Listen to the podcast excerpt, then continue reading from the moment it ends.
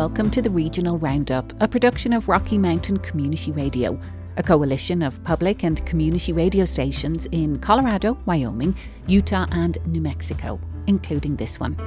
I'm Maeve Conran, the coalition's managing editor, and today we'll hear how seasonal workers in a Colorado ski town are building community. They're really open and welcoming.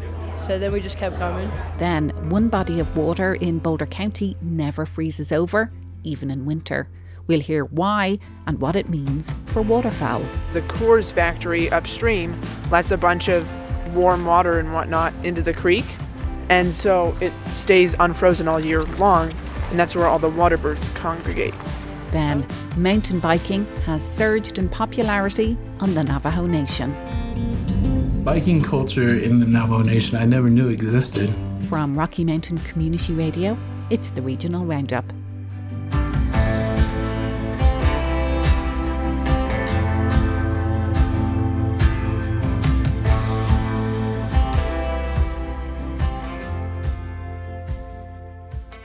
Resort towns around the region often have large groups of seasonal workers who come from all over the world, and it can sometimes be hard for these workers to build community. In Snowmass, near Aspen, Colorado, there's a new weekly community dinner for lifties and for others who spend the winter working on the mountains or in town. Organisers are calling the free weekly dinner the Kind Neighbour Project. And they say the idea is to build community, especially with young seasonal workers who might not feel a sense of belonging in the valley yet. Aspen Public Radio's Eleanor Bennett attended a recent dinner and has this story. It's about 10 minutes to 5 and people are already arriving at the Snowmass Chapel for the weekly dinner. Longtime resident Deborah Madsen and her team of volunteers are busy making sure all the food is ready. They're bringing stuff in, as you can see. So here we have homemade mac and cheese. Wow. Big House Grill. They donated two huge things of brisket, and then they donated some buns, and so a lot of it's potluck from our community. Mary behind us, she made the salad. When Madsen started the community dinners after the chapel offered up their space earlier this winter, about 25 people showed up. But last month, that grew to about 150. It was just so huge and so overwhelming that I pretty much was like begging people for help. Please help us. Madsen has lived in Snowmass Village for over 4 decades, and her husband is the mayor. In recent years, she's grown concerned about young people having run-ins with the police, experiencing drug overdoses and death by suicide. And she wanted to find a way to help. You know, like we all have raised our kids in this valley, and all of our kids struggle. And so we want all the kids, whether they work for the ski company or they work anywhere. We want them to be able to come and have a hot meal. We want them to come and meet other people. Madsen encourages local chefs and volunteers who contribute to the potluck to stay and get to know the people who show up for dinner. I want to give them a sense of community. So if they are having trouble with anything, that there's a support system here, that we really care about them and their contribution to our community, whether it's, being a lift operator or working at the grocery store or working in the restaurants. Once most of the tables are full, Madsen gives a blessing and says people are welcome to use the game room after dinner. She also tells them about the new food pantry at Town Hall and says folks can call her and the other volunteers anytime. If anyone needs anything at all, whether it's clothing, whether it's bedding, whether it's a ride, any kind of support at all, just know that we are here for you. We have huge mental health resources as well. Amelia LaCour is sitting with her friends and coworkers at one of the long communal tables. She's originally from Louisiana, and this is her second season working as a lift operator at Snowmass. We were just on the mountain one day, and someone told us to go to the church. They told us they had free food, and we're really broke. We don't have money, so we pulled up. They were really open and welcoming, so then we just kept coming. LaCour says she and her roommate often stay late to play the piano and help clean up. We have a lot of fun with it. We end up helping them clean the dishes afterwards. They've given us Kleenex at the end of the night, that we can take home, toilet paper. It's been amazing. She says the community dinner is also a refreshing change of pace from the party culture in town. We're in a ski town. Everybody's drinking, everybody's, doing things. But, I mean, it's kind of nice to come to a place where you're not expected to drink or you're not expected to turn up. You just get to be with people and eat food. There's no alcohol at the dinner, just iced tea and lemonade. And LaCour says that she appreciates that decision. You know, for all of us, like, we're all in our 20s. Drinking is a big challenge because it's like going to work, kind of getting your life in order, like, oh, you know, what's the next step? At another long table nearby, Antonio Cortez and his friend Eduardo Fonseca are just sitting down to eat. Cortez works at the Sundeck restaurant on Aspen Mountain, and he says he recently found out about the dinners through his employer. It's like, okay, let's do that. Let's try it. The food is really good. It's really, really good. Cortez and Fonseca are both from Mexico and got special visas to come work in Aspen for the winter and learn how to ski.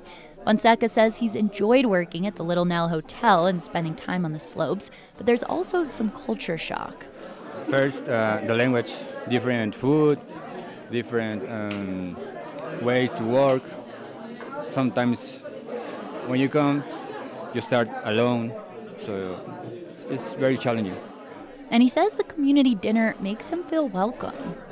Everybody is busy working, and this kind of dinner, or how can I say, sharing moments, it's important to meet other people and be of the community. Back in the kitchen, Deborah Madsen is taking stock of the evening so far. So we had about 3 different waves of kids come, and it's still only 6 o'clock, so we have another hour. And we probably have had 100 to 110 people and about 20, at least 20 volunteers. So we're doing it. Madsen hopes to continue the free weekly dinners through at least the winter and spring and possibly the summer too, but she doesn't have any funding and relies entirely on volunteers and food donations. I would love to see different restaurants, different caterers, you know, places that have extra food in their freezers or whatever, just to say, you know, how can I help? And I'd love for people to help. As the dinner nears its end, Amelia LaCour pops her head in the kitchen and asks if there's a guitar she can play. The chapel's music director brings out 2 guitars and several other instruments, and LaCour and her friends sit around in a circle. Should we do Something in the Orange by Zach Bryan? All right, come on. But I miss you in the mornings when I see the sun. Something in the orange tells me we're not done. It's my favorite part. To you, I'm just a man. To me, you're all I am. Where the hell am I supposed to go? By the second song, more people have joined in, and pretty soon a room full of people, some who know each other and some who just met, are singing along and swaying to the music.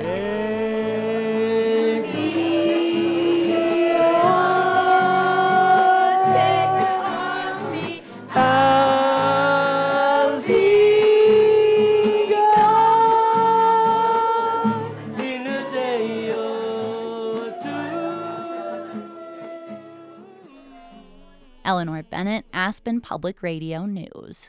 That story was produced with help from the Public Media Journalists Association Editor Corps. It's supported by the Corporation for Public Broadcasting, a private corporation funded by the American people.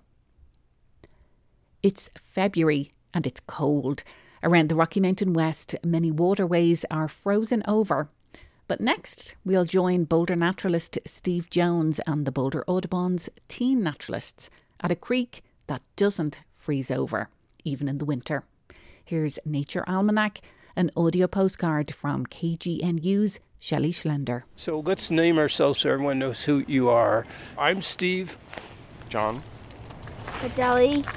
Annalise. Mia. Lucian. Let me tell you how we're going to do this. We're going to walk a half mile downstream, you know, that path that follows right along the creek, and we put the photographers in front. So you get first chance to photograph the ducks. What are those? Teal right there? Small little guys right there. They're so cute. Greenland teal are a third the size of mallards. That was my camera clicking as I was taking photos. It was like the noise of my camera taking photos. You can do different noises. You can have it silent. You can have it make like clicking noises. There's a northern shoveler. They dig in the mud with their huge bills. Imagine like a canoe paddle, but for a beak. It's wide at the end, bigger than their head. We are at Prospect Park in Wheat Ridge, which is near Arvada, hiking along a creek. It's called Clear Creek. We're hiking along Clear Creek. The reason we're doing this right now is because the Coors factory upstream lets a bunch of warm water and whatnot into the creek, and so it stays unfrozen all year long, and that's where all the water birds congregate. Oh yeah, love waterfowl. So this is just an amazing, a little hidden gem. This is John Weller. John is a superb photographer, but he's also an equally superb conservationist. It's an incredible community of ducks down here. They're hooded mergansers. I've seen dancing. I actually found a flock of 70 hoodeds dancing a little earlier in the season. There was a flock of 30 wood ducks. Some of the photographs I've taken this fall are some of my favorites ever. Owls, foxes, bobcats. It actually connects up to the mountains behind, and so you get a lot of vertical migrations of animals down this creek. There's probably like 20-ish mallards circling around. Oh, I love those emerald heads. And then they just flew off. It's so funny when they fly. When they fly, their necks stretch out, wings are out, and they look all weirdly proportioned. It's just a shape that you don't normally see from a duck when it's sitting down. If I were a duck, I wouldn't be quacking the whole time, but they quack a little before they land. We'll post some photos on the KGNU website. These students come down here and get magazine quality photos every time we come. I don't have to do much of anything except just watch them, turn them loose, and they're fabulous. So Prospect Park is along Clear Creek in Arvada. To get there, you want to go to the intersection of Indiana Street and East 44th Avenue, and it's about 1.7 miles west of there. It's easy to find on the internet. It's a beautiful park. It's surprising. It's in a very urban area, and it's very peaceful here, and there's so many wonderful water birds. Quack, quack. Quack. Steve Jones, John Weller, and these teens are friends and Boulder naturalists. For KGNU, I'm Shelley Schlender.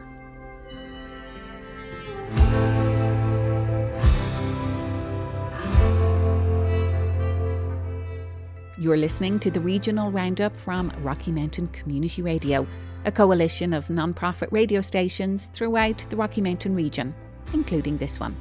I'm Maeve Conran.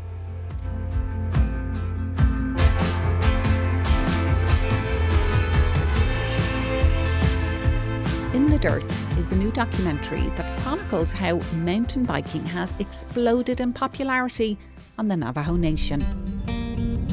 Biking culture in the Navajo Nation I never knew existed. We're in Gallup, New Mexico, border town to the Navajo Nation's 27,000 square miles. I look around here, I live in beauty. I'm not used to having running water. We basically haul our water in. A lot of them come from single parent homes. There was a fire that started. When I got on the mountain bike, it took me away from distraction. It's nothing until you put your hands on it and it comes to life. There's not one bike shop. The film was directed by T.C. Johnstone. I did a film in 2012 that released in 2012 called Rising from Ashes, which was the story of a group of cyclists that came out of the genocide in Rwanda that wanted to go to the Olympics in cycling. And I met a guy named Scott Needham who had just retired from professional cycling. And 10 years later, found out that he had moved to the Navajo Nation and had met a bunch of passionate cyclists who basically had started developing trails and created this amazing story that unfolded about how the bike brings people moving forward and thinking differently about the world that they live in and the world we all live in. I'd say this, I mean, met all these guys who were thriving, who were riding radically awesome, and it kind of quickly realized, like, whoa, the bike isn't an import. We're not trying to bring the bicycle to the reservation. It exists. It's here. I think one of the most unique parts of this story is how this whole community of cyclists emerged in the Navajo Nation when there was such a lack of infrastructure. There wasn't even a bike shop in the entire Navajo Nation, which is absolutely massive. So against those odds, to have this community emerge is pretty startling. Yeah, there's on the Navajo Nation, it's 28,000 square miles of land, and to not have a bike shop there for most people seems like it just doesn't make sense. But I think it's a testimony to the resilience of the cast and their passion for their land, for the environment, for their people and their culture. And I think that's what I was fascinated with. And to earn the right to be able to tell this story was a true gift, because they really allowed me in. But I think I learned more than anyone else on this project. What did you learn? Yeah, I mean, I think I had my own picture of what American history was.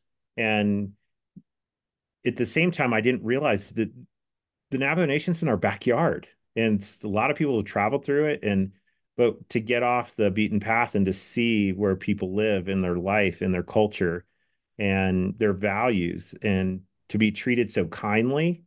And I think a big piece of this to me was just to learn that they were willing to look past my skin color to allow me in and to help me understand what this world looked like. And we were having fun doing it.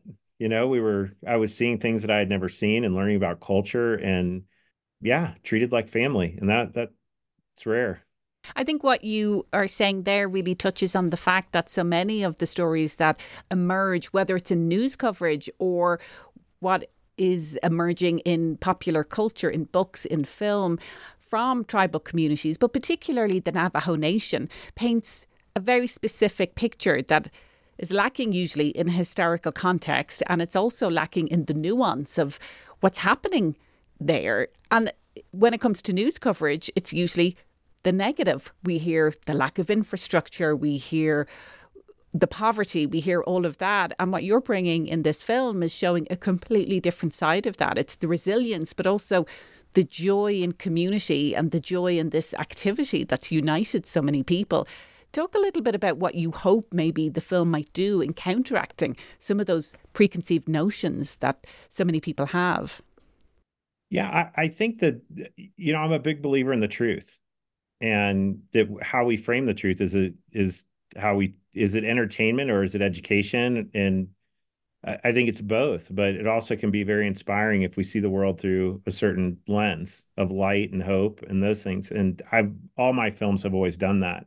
But the bedrock of that is truth. And so I think what I started to see was not what it is or the challenges that we all face, but what could be, and seeing people chase that and do that on a bike. That was this beautiful, masterful way of seeing beauty. You know, it wasn't just, it's not the biggest and the greatest. I mean, these riders are spectacular. I mean, they're very, very talented.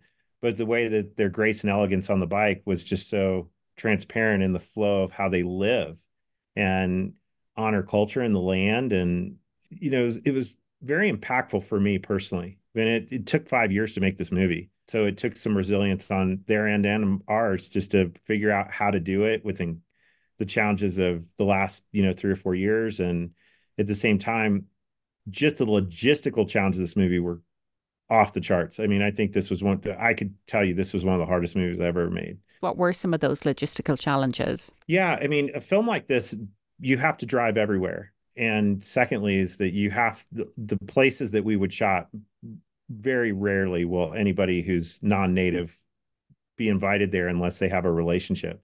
So I felt like being invited into those contexts and to be able to be on their land but to get there, I mean, we had to buy trucks and trailers and, I mean, things that the infrastructure of just the filming just to get there was incredible. I mean, we had to have campers for some places and generators and solar, things that on most films, we pull up someplace in a hotel and we can set up, a film, but this was much different. And, having to pay attention to night and day and where the sun was and weather, I mean, you get stuck in some of these places, you're going to be there. I remember one time on the trip we were there and a snowstorm came or a rainstorm, and we just had to stay extra days just because you couldn't get out. So it's, you know, that doesn't work with a production budget super easily. So you really pay attention, and, you know, and then you have to pay attention to food. Just where are you going to eat in a place that, you know, is very spread out. My dream is to keep doing what I'm doing right now. This is my dream, riding bikes, to make people happy, to be there for people, you know, to show people that there is a chance in doing stuff, you know. You know, some people tell me, Lorenzo, oh, you guys are lucky, you know. We're not lucky, you know. We just want it, you know. And then people say, oh, it's just a dream, you know. Yeah, it's just a dream, but you got to chase that dream down. And me and Lorenzo, we've been pedaling at this dream for 15 years now, you know, and it's finally happening. Tell us about some of the people that you feature in the documentary, some of their stories. Yeah, I mean, most of the time when we do a film, you know, that they start out as cast, but in a film like this, I would tell you that these are now very my close friends. And, you know, we start with Scott, who then introduced me to Terrence and MT, are a wonderful couple that live on the Arizona side of the Navajo Nation. And they really were the grassroots kind of, they came from the heart. They had been around this for decades and had been really engaged in the bike from probably the inception of the mountain bike till now. So they've been carrying the torch for a really long time. But unbeknownst to them and to a lot of others is that there were these little pockets just like that all over the Navajo Nation. And Scott was this catalyzer to kind of get everyone together around a common vision. And then all of a sudden, different people started coming to the table. And you'll see some of this in the film that it kind of exploded. And it was, you know, the bike is this incredible tool to move your life forward because nobody else can do it for you. And when you see that on a kid's face and you see the story that will unfold in the film, it's pretty spectacular to see what can happen in the lives of someone when we all decide that we want to take a step forward.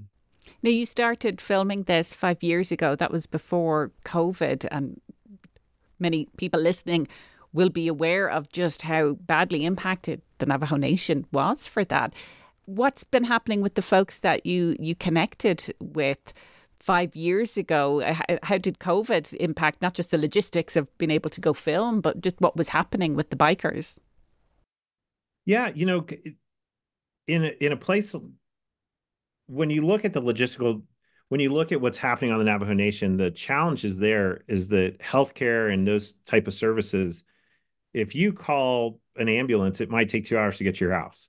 And they live in very direct community with families and in small areas. And so COVID was very challenging for them. And so we spent a lot of time on the phone. We talked, I mean, I think Terrence and I talk often. I mean, daily sometimes. So we just check in with each other because, you know, and it was, as much as it was hard on them, I've never had a film location that had police blockades. So you couldn't even get in to do anything. And so when we all got vaccinated, we ended up doing a podcast, which you can find on Gratis 7 Films podcasts on Spotify. But we went down and did a podcast show outside. We'd all been vaccinated. And we sat in this garage in the middle of winter with blankets and talked and just checked in with each other. And it was just, it was, I think it drew us together because I needed them as much as anybody else. I mean, they were friends and, you know, they were encouraging to me in a time when I needed it. These things have been going on for generations. We're not poor, we're rich. It's our culture, our language, our traditions. Don't ever forget your culture and where you came from. I'm part of something again, you know? The dirt is where I belong. Well, I know you're hosting all kinds of community screenings of this in communities all around the Rocky Mountain West, in Moab, and Cortez, and Boulder, and all over the place. What reaction have you been getting? Yeah, this film is, you know, the reaction to this film has been a little bit overwhelming. I was expecting that there would be some folks that would want to show it in their communities, but we had no idea that it would take off like it did. This film's playing all over the country, actually, and It played in Portland last weekend. It's playing in a 120-person small village in Quebec, Canada, in 2 nights. So people are realizing that this film is a tool to be able to share and have a dialogue about something larger than just the bike. It's this thing. It's about humanity, and it's about how, what does it look like to, in some senses, get back up and to see the world through a new lens. And so it's been, I've been more excited about this film than I have in a long time of other films. It's just, it kind of came by surprise that people are taking it and running with it. People have come to see it 3 times. I mean, because they see it once and they want to bring their friends. And so we tell people, hey, we'll show it as much as you want. But what we really love is that everything that you've seen happen is all grassroots. We don't have any control. If people want to host a screening at their bike shop, in their community, at their church, it doesn't matter to us. They jump on the website, they can sign up and show the film in their community. And we did that very intentionally. Instead of doing a traditional distribution model, we've said, we want to go with people who care about the things we care about. And I'm learning that people care about this story. And what about the people featured in the film? What's been their reaction to the incredible response? Yeah, we're still learning that. You know, we're probably 6 weeks out from when we launched this. And so it spiked really quick. And so they're being flown to places and, doing things that very lightly. But, at the same time, a lot of the cast they're working for what is the goal of this film through our nonprofit partner, which is the Silver Stallion. The goal of this film is to get more kids on bikes. And if adults want to get on bikes down there, and that's a grassroots effort that all these people are responsible for, social workers working in schools and the riders and the coaches and the mechanics. So every time that there's a screening, we got to be careful. We keep everybody moving forward on what's our main thing, but they're having a great time. I love seeing them. We did a screening recently and I didn't even go on stage. I just love listening to them. They're the heroes of this story. T.C. Johnstone is the director of In the Dirt, and you can find out more at inthedirtfilm.com. There are several community screenings of the film happening around the region, including at the Sunflower Theatre in Cortez, that's on February 23rd, and in Moab, Utah, on March 23rd.